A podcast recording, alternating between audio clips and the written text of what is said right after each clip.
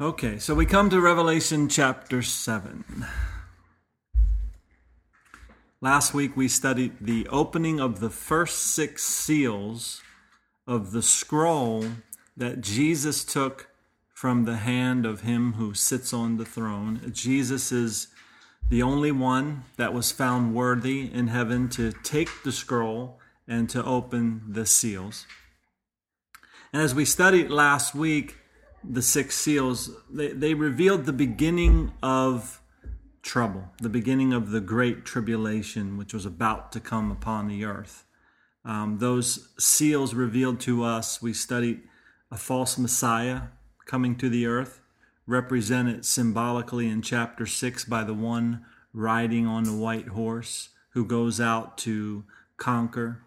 There was a time of famine that will come upon the earth where not much food to go around. All of this, again, was contained within the information that we studied last week in regards to the six seals that have been opened thus far. Uh, people will start to kill one another represented symbolically by the one ri- riding the fiery red horse. Then we also saw in chapter 6 that death and the grave will begin to conquer many people. About 25% of the earth's, earth's population will be killed during this period of time. People will be killing each other left and right, and others will be dying of starvation. And we also saw where people will at that time be uh, begin to be eaten by wild animals. Why is all this taking place? Well, the tribulation has started. The, again, war, peace has been taken off of the earth at this point. Uh, war has happened, famine has started. Uh, if you take all the food away from the animals, you go kill all the food the bears eat, they're going to come down and start to look for food and lions and things like that, you know. So, just describing a, a very horrific time, a time that we don't want to be there and a time where I don't believe we are going to be there as born again Christians. But again, the Great Tribulation, no place we want to be. And in chapter 7, verse 1, he says, After these things, I saw four angels standing at the four corners of the earth, holding the four winds of the earth, that the wind should not blow on the earth, on the sea, or on any tree. So, what we see happening here is something is being held back or restricted. Um, in this case, it's angels that are doing the restricting. Now, if you want a picture of this in physical terms, picture you've got your back up against something, your arms are spread out, and you're using your physical strength to hold back something, right? This is what the angels are doing here. Now, I want to show you something from the Old Testament, from the book of Zechariah. So go ahead and mark this page and find the Old Testament book of Zechariah.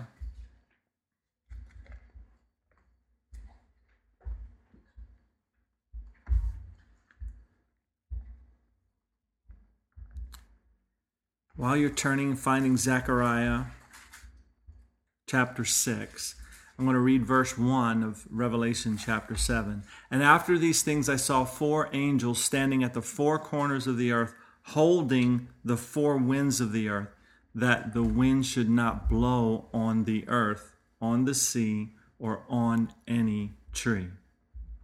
Okay? And then in Zechariah chapter 6, verse 1 says, Then I turned and raised my eyes and look, and behold, Four chariots were coming from between two mountains, and the mountains were mountains of bronze. So, what's happening here is that Zechariah is also receiving an end time vision. Just like we're studying with the Apostle John, he gets this vision from Jesus Christ, the revelation of Jesus Christ, okay? Um, John in Revelation chapter 6, we saw, he described four horses. And Zechariah here will describe four chariots. So Zechariah will also use the same colors in his description that we saw John use of the four horsemen in his vision. Okay. Um, verse 2 here continues with the first chariot were red horses, with the second chariot black horses, with the third chariot, white horses, and with the fourth chariot, dapple horses, strong seeds. Here, I want to show you something. This is a picture of a dappled horse. That's what a, a dappled horse looks like today. It's that spotted horse. They also call them uh, flea bitten, you know, but that's what a dappled horse will look like.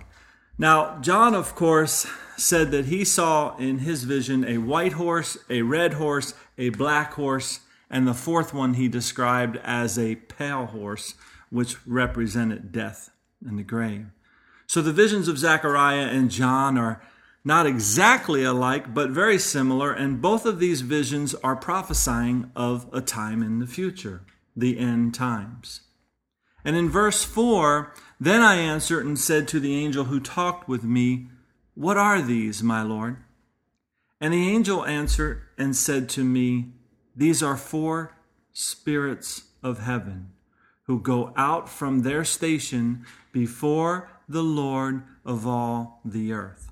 Now, the reason that I brought you to this passage of scripture here in Zechariah is to point out to you that Zechariah was told by the angels of the Lord what these four chariots represented. They represented four spirits of heaven.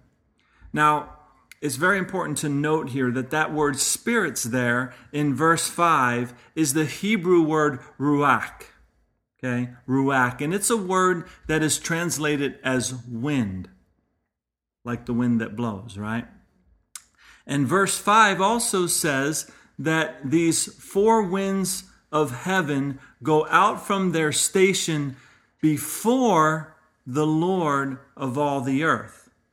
Okay? So back in Revelation chapter 7, and you can flip back there, with all of that in mind, we see in verse 1 of Revelation 7 angels at the four corners of the earth holding the four winds of the earth, that the wind should not blow on the earth, on the sea, or on any tree. So again, the wind that John sees here and that Zechariah heard about from the angel, these winds are being held back for a reason right now.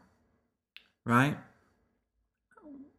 Okay. So these horsemen that we've studied about, they're on their way. We studied last week in chapter six. These horsemen are, are going out as the seals are being opened it's being described to us in this vision what's taking place. These horses are, are ready to go out. They're ready to do their destruction on the earth. All of that that we studied last week and all of that that I mentioned here this morning. The famine, taking peace from the earth, death, people killing one another, and all that destruction's about to, to take place. But here we see that for at least, at least momentarily, they're being held back by angels. And the reason that they're being held back, the reason that this destruction is not yet going to come upon the earth here is because in verse 2 it says, Then I saw another angel ascending from the east, having the seal of the living God. So angels are holding back the destruction of the earth. And then while they're doing this, another angel appear, appears having the seal of the living God. Now, for those of you that weren't here, you know, of course, we've already gone through Revelation and we've seen that, that the church is no longer on the earth. How do we know this? Well, it's represented within the fact that in the first three chapters of Revelation, it's all about the church, the church, the church, the church. Jesus speaks to the seven churches. He says, you know, basically, if I were to summarize it, get right or get left, change the way you're living. I'm coming quickly. The first three chapters of Revelation, the church is mentioned 19 times. After that, the next thing that happens, John in chapter 4 is taken in this in this vision into heaven. Okay? And now the, the scene has shifted. No longer do we hear about the church in Revelation again until we get all the way till the end of the book of Revelation. And at that point, we'll hear about the church again. Who is the church? The body of Christ. Believers in Jesus Christ. People that have come to faith in Him. So, the church is off the earth. John is seeing now the vision of heaven. We get into chapter 5 and chapter 6, especially chapter 6. We see what's about to take place. All of it is described in the opening of these seals that only Jesus was worthy to open. Okay, so verse 2 again, then I saw another angel ascending from the east, having the seal of the living God, and he cried with a loud voice to the four angels to whom it was granted to harm the earth and the sea. Again, picture the scene. These horsemen are ready to go out. This destruction is ready to come upon the earth. This angel says, Hey, wait a minute. Something I have to do. Okay. And he has the seal of the living God. He says in verse three, do not harm the earth, the sea, or the trees till or until, right? We have sealed the servants of God on their foreheads. Hmm. So there are people on the earth that God does not want to be harmed during this great tribulation period. And they are going to receive the seal of God on their forehead. They will live to go through the great tribulation. The church is in here. It's been raptured. Okay? But there are these people that will be sealed and will go through this period of time. Verse 4 And I heard the number of those who were sealed 144,000 of all the tribes of the children of Israel were sealed. So it's very plain, very clear here that these people are Jews. 144,000 of them, 144,000 Jews, are sealed just before all of this tribulation comes upon the earth. The angel says, Hey, wait a minute. All you horses, you, you're all going out to bring this destruction. Hold back because we got to do this first. We got to seal these people. Okay? But they will live through the great tribulation. Now, verse 5 um, will give us the names, verse 5 through 8 here, will give us the names of the tribes of Israel and the numbers of them sealed from each tribe. Now, I'm not going to comment on any of these verses this morning. I'm not going to comment on any of these tribes, but let's go ahead and read them. So it's 144,000 of them. Here's how the breakdown goes. Of the tribe of Judah, 12,000 were sealed. Of the tribe of Reuben, 12,000 were sealed. Of the tribe of Gad, 12,000 were sealed. Of the tribe of Asher, 12,000 were sealed. Of the tribe of Naphtali, 12,000 were sealed. Of the tribe of Manasseh, 12,000 were sealed. Of the tribe of Simeon, 12,000 were sealed. Of the tribe of Levi, 12,000 were sealed. And five golden rings. That's what I felt like I'm doing here, right? Of the tribe of Issachar, 12,000 were sealed. Of the tribe of Zebulun, 12,000 were sealed. Of the tribe of Joseph, 12,000 were sealed. And of the tribe of Benjamin, 12,000 were sealed. So, that tells us, again, very plainly, these are Jews, these are the tribes that they came from. None of us here are from any of those tribes. Okay? No one on the earth today is from any of those tribes. There's a religion that says they're that 144,000, okay, the Jehovah Witness. But what happened when they got bigger than 144,000? They had a problem. You know, there's more Jehovah Witnesses than that. So they have that problem. But it's very clear who these are. These are Jews being sealed right before all of this comes upon the earth, the tribulation. Verse 9 After these things I looked, and behold, a great multitude which no one could number, of all nations, tribes, peoples, and tongues, standing before the throne and before the Lamb, clothed with white robes, with palm branches in their hands. Okay, now this isn't the 144,000 that are on the earth. These are people that are in this vision that John is having of heaven. Okay? Again, let's read verse 9. Again, after these things I looked, and behold, a great multitude, which no one could number, of all nations, tribes, peoples, and tongues. Where were they? They were standing before the throne and before the Lamb. Okay, we've already gotten a picture of this as we've studied chapter 5 and chapter 6, the throne and the Lamb. We've looked at heaven, we've looked at the beauty of it and all of that kind of stuff, right? But they're clothed with white robes, with palm branches in their hands, crying out with a loud voice, saying, Salvation belongs to our God, who sits on the throne and to the Lamb. Okay? So, verses 4 through 9 again talk about the 144,000 Jews sealed for God that will go through the tribulation. Then verses 9 and 10 describe a very large group of people in heaven that are not only Jews, but rather are described as being from all nations, tribes, peoples, and tongues. Okay, so these are people already there in heaven that are believers in Jesus Christ, that have come to faith in Him, and they've come out of every nation, every tribe, every people group, every tongue, every language, right? They're no longer on the earth in this vision. Okay? These are the born again people that overcame the world. These are the born again people that stayed the course. Okay, remember as we studied the, the seven churches, Jesus gave warning and gave rebuke and gave encouragement to each one of these churches. The Laodicean church was that lukewarm church, the ones that were neither hot nor cold right? But there was that church of Philadelphia, the church of brotherly love, people that lived out love. And he said, he promised them they would not go through that tribulation. I'll talk about that again here in just a little bit. But here, picture this scene. All these people with palm branches, what does that remind you of, right? Remember when Jesus triumphantly was entering into Jerusalem and they began to wave palm branches and they began to praise him, right?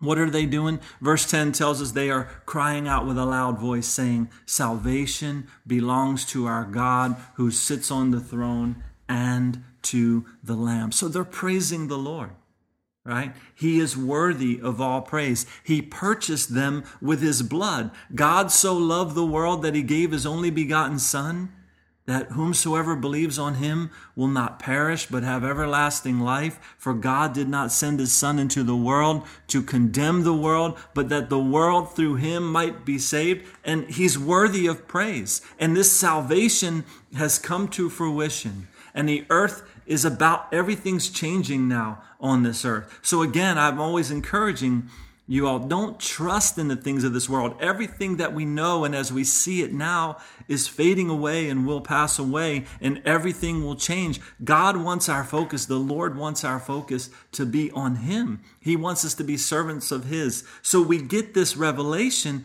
eh, this book in our Bibles as a gift from God to say, hey, here's what it's going to be like. This is what the future is. This is the end times. Now that you know this, how should you live, right?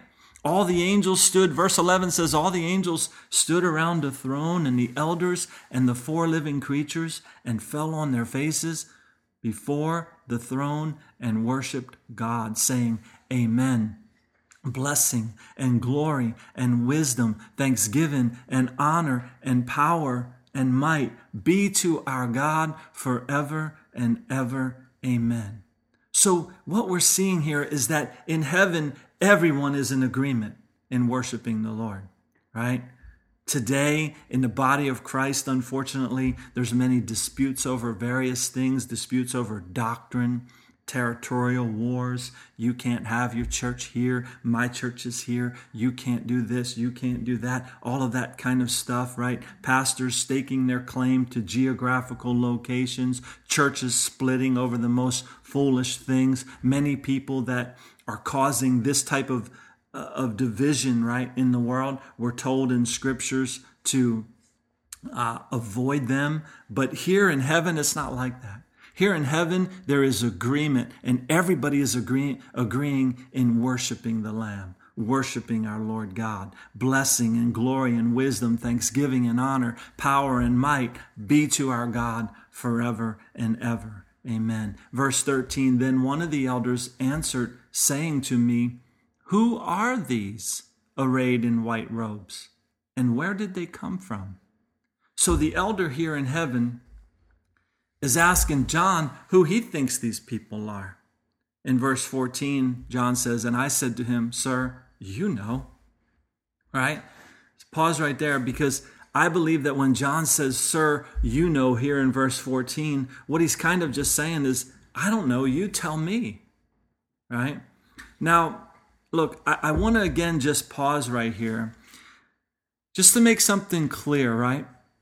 When it comes to my teaching you the Bible, and that is this, right? There are many different viewpoints of the of the book of Revelation. Last week, for example, we talked about the four different ways that people approach Revelation and, and take a look at it, right? Many people that are scholars and great theologians have written commentaries and books on all of this, and I personally do not classify myself in, in any such category. I am the very least of all the people. I feel that it is worthy to teach the Word of God. I do what I do by faith. I take a very simplistic look at the Scriptures. I read them myself. I sit down and I study them. That's why I always encourage others. It's very simple to do to just sit down and read the Bible, study the Bible, pray, say, Lord, you show me what you want me to know in this. That's all I do right? And in the eyes of others, in the eyes of many out there, I'm sure I don't measure up, measure up, right?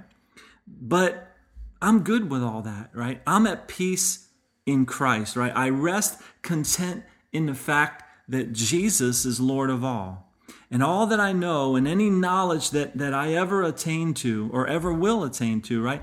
I consider it as dung, like Paul says, right? Why? Because it's really just all about knowing Jesus and making Jesus known. So I tell you all of this, what I'm saying right now, I tell it to you for two reasons. For one, there are many that will disagree with the way that I'm presenting the book of Revelation to you this morning, right? And over the past several weeks. I take a what you would call a futurist view of the book of Revelation, meaning that this stuff hasn't happened yet and it's going to happen in the future.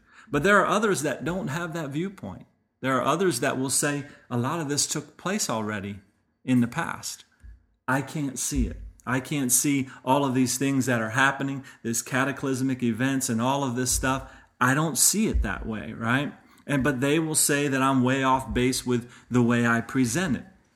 Right? But I will simply press on toward the goal for the prize of my upward call in Christ Jesus, right?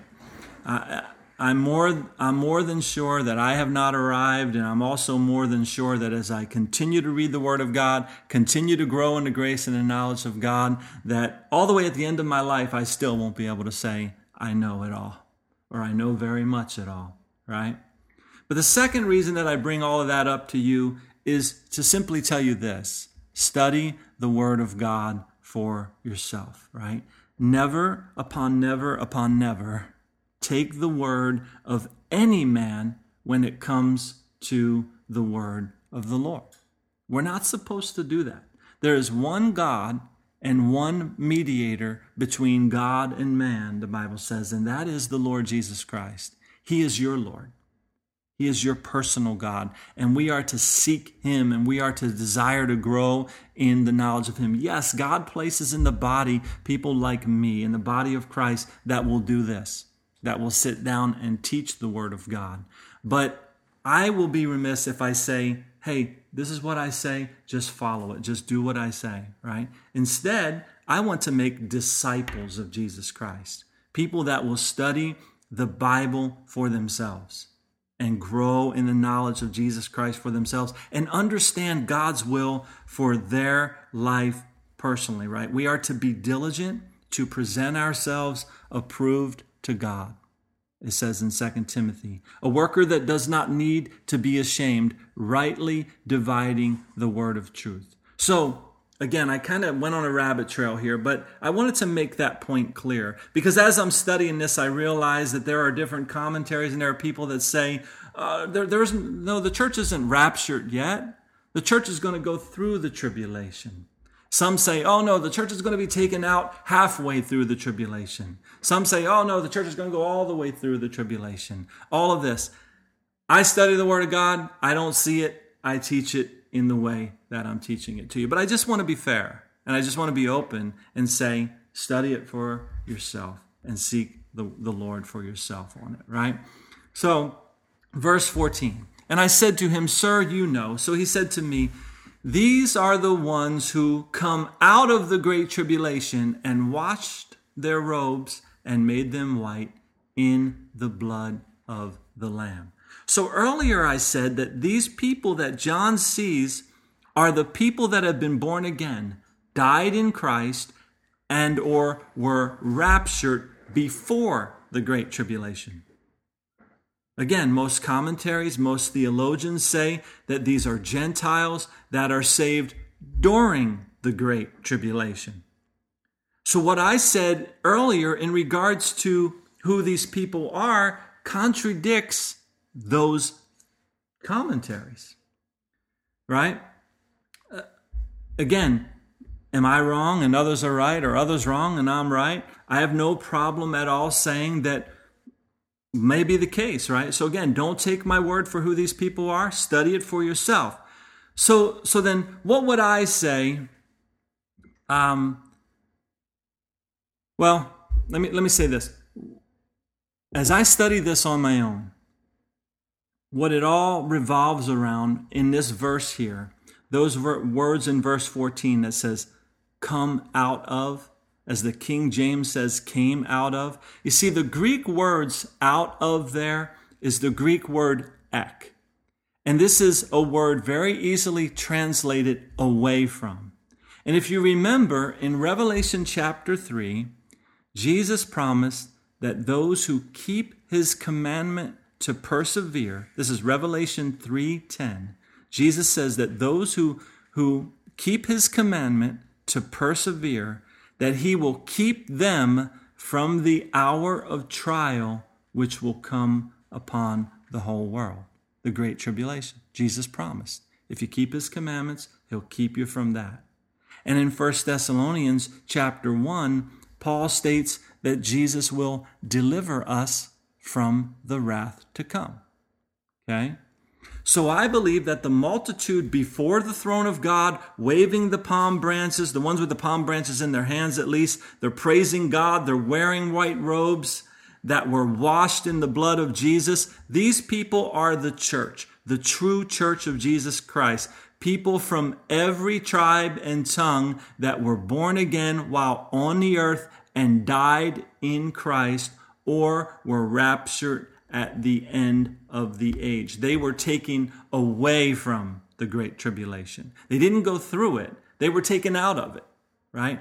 They, they were raptured, they were pulled away from it before it all started to unfold. Verse 15, therefore they are before the throne of God and serve him day and night in his temple, and he who sits on the throne will dwell among them. So we will one day sit down with Jesus before the throne of God, and we will be servants of God day and night. Now, you know how awesome it'll this will be? Jesus will dwell among us and we will see him face to face. And everything about who we are will be different. Nothing will be the same. Verse 16 says, They shall neither hunger anymore, nor thirst any more. The sun shall not strike them, nor any heat. So we will be living in perfect conditions. No more hunger, no more thirst, no more sunburns, no more heat strokes and such. Verse 17 For the Lamb who is in the midst of the throne will shepherd them and lead them to living fountains of water, and God will wipe away every tear from their eyes. So, Jesus, the Lamb of God, the one who took away our sin, the one that stood in our place, he will shepherd us. And this reminds me of the 23rd Psalm. And if you haven't looked at the 23rd Psalm in a while, let's go ahead and turn there. Psalm 23.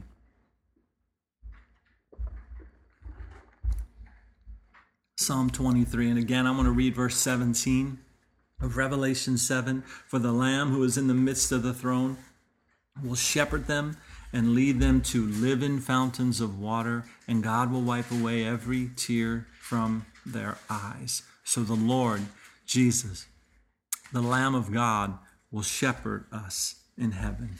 He will oversee us. Verse 1 of Psalm 23, a psalm of David The Lord is my shepherd. I shall not want. So, as we read this psalm here, first of all, it is written by David, and he's not speaking of a time in the future when the Lord is our shepherd, right? He's talking about the here and now in his life, right? While David was on the earth, he's saying, The Lord is my shepherd. You see, in Revelation, we're discussing a time in the future, a time yet to come. More specifically, in chapter 7, we are looking at a time when we will be in heaven with the Lord, and He will at that time be our shepherd. But the thing is, though, is He is also our shepherd now. And this is what Psalm 23 expresses to us. David says here, I shall not want. This means that we shall not lack or we shall not have a need. You see, the Lord supplies all of our needs by his riches and glory in Christ Jesus. See, we once lacked when we were without Christ. But with Christ, we have all that we need. We are complete in Christ. Verse 2 says, He makes me to lie down in green pastures. He leads me beside the still waters. Now, if we take verse 1 there, and we say, hey, the Word of God says that I shall not want or lack. Therefore, I'm always going to have all the money and all the things that I need. Well, then we have, we have to take verse 2 here then. If we take verse 1 and we say that, well, then we have to take verse 2 here and say, well, we're always going to be just lying down by green pastures. And we're always just going to be walking alongside of still waters.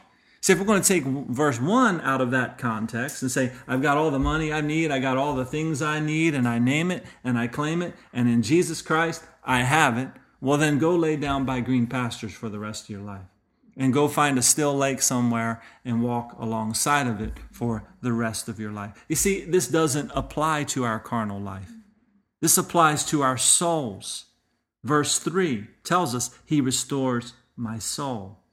He leads me in the path of righteousness for his name's sake. You see, it's the condition of our souls that Jesus shepherds.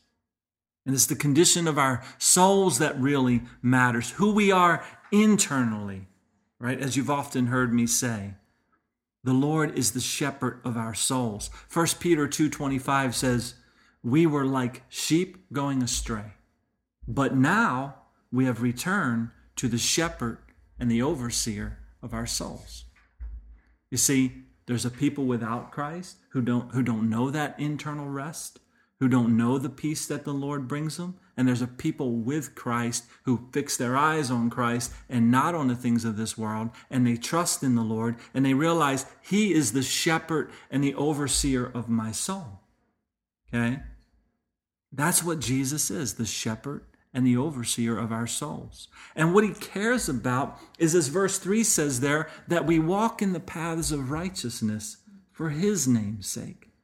See, righteousness is our goal, internal peace is our aim. Right? Too much focus today, though, in the body of Christ has been placed on external things. We desire financial peace more than we desire righteousness. Okay, we have seminars in our churches about financial peace, and not seminars in our churches about righteousness and about the condition of our souls and holiness and walking with the Lord, right?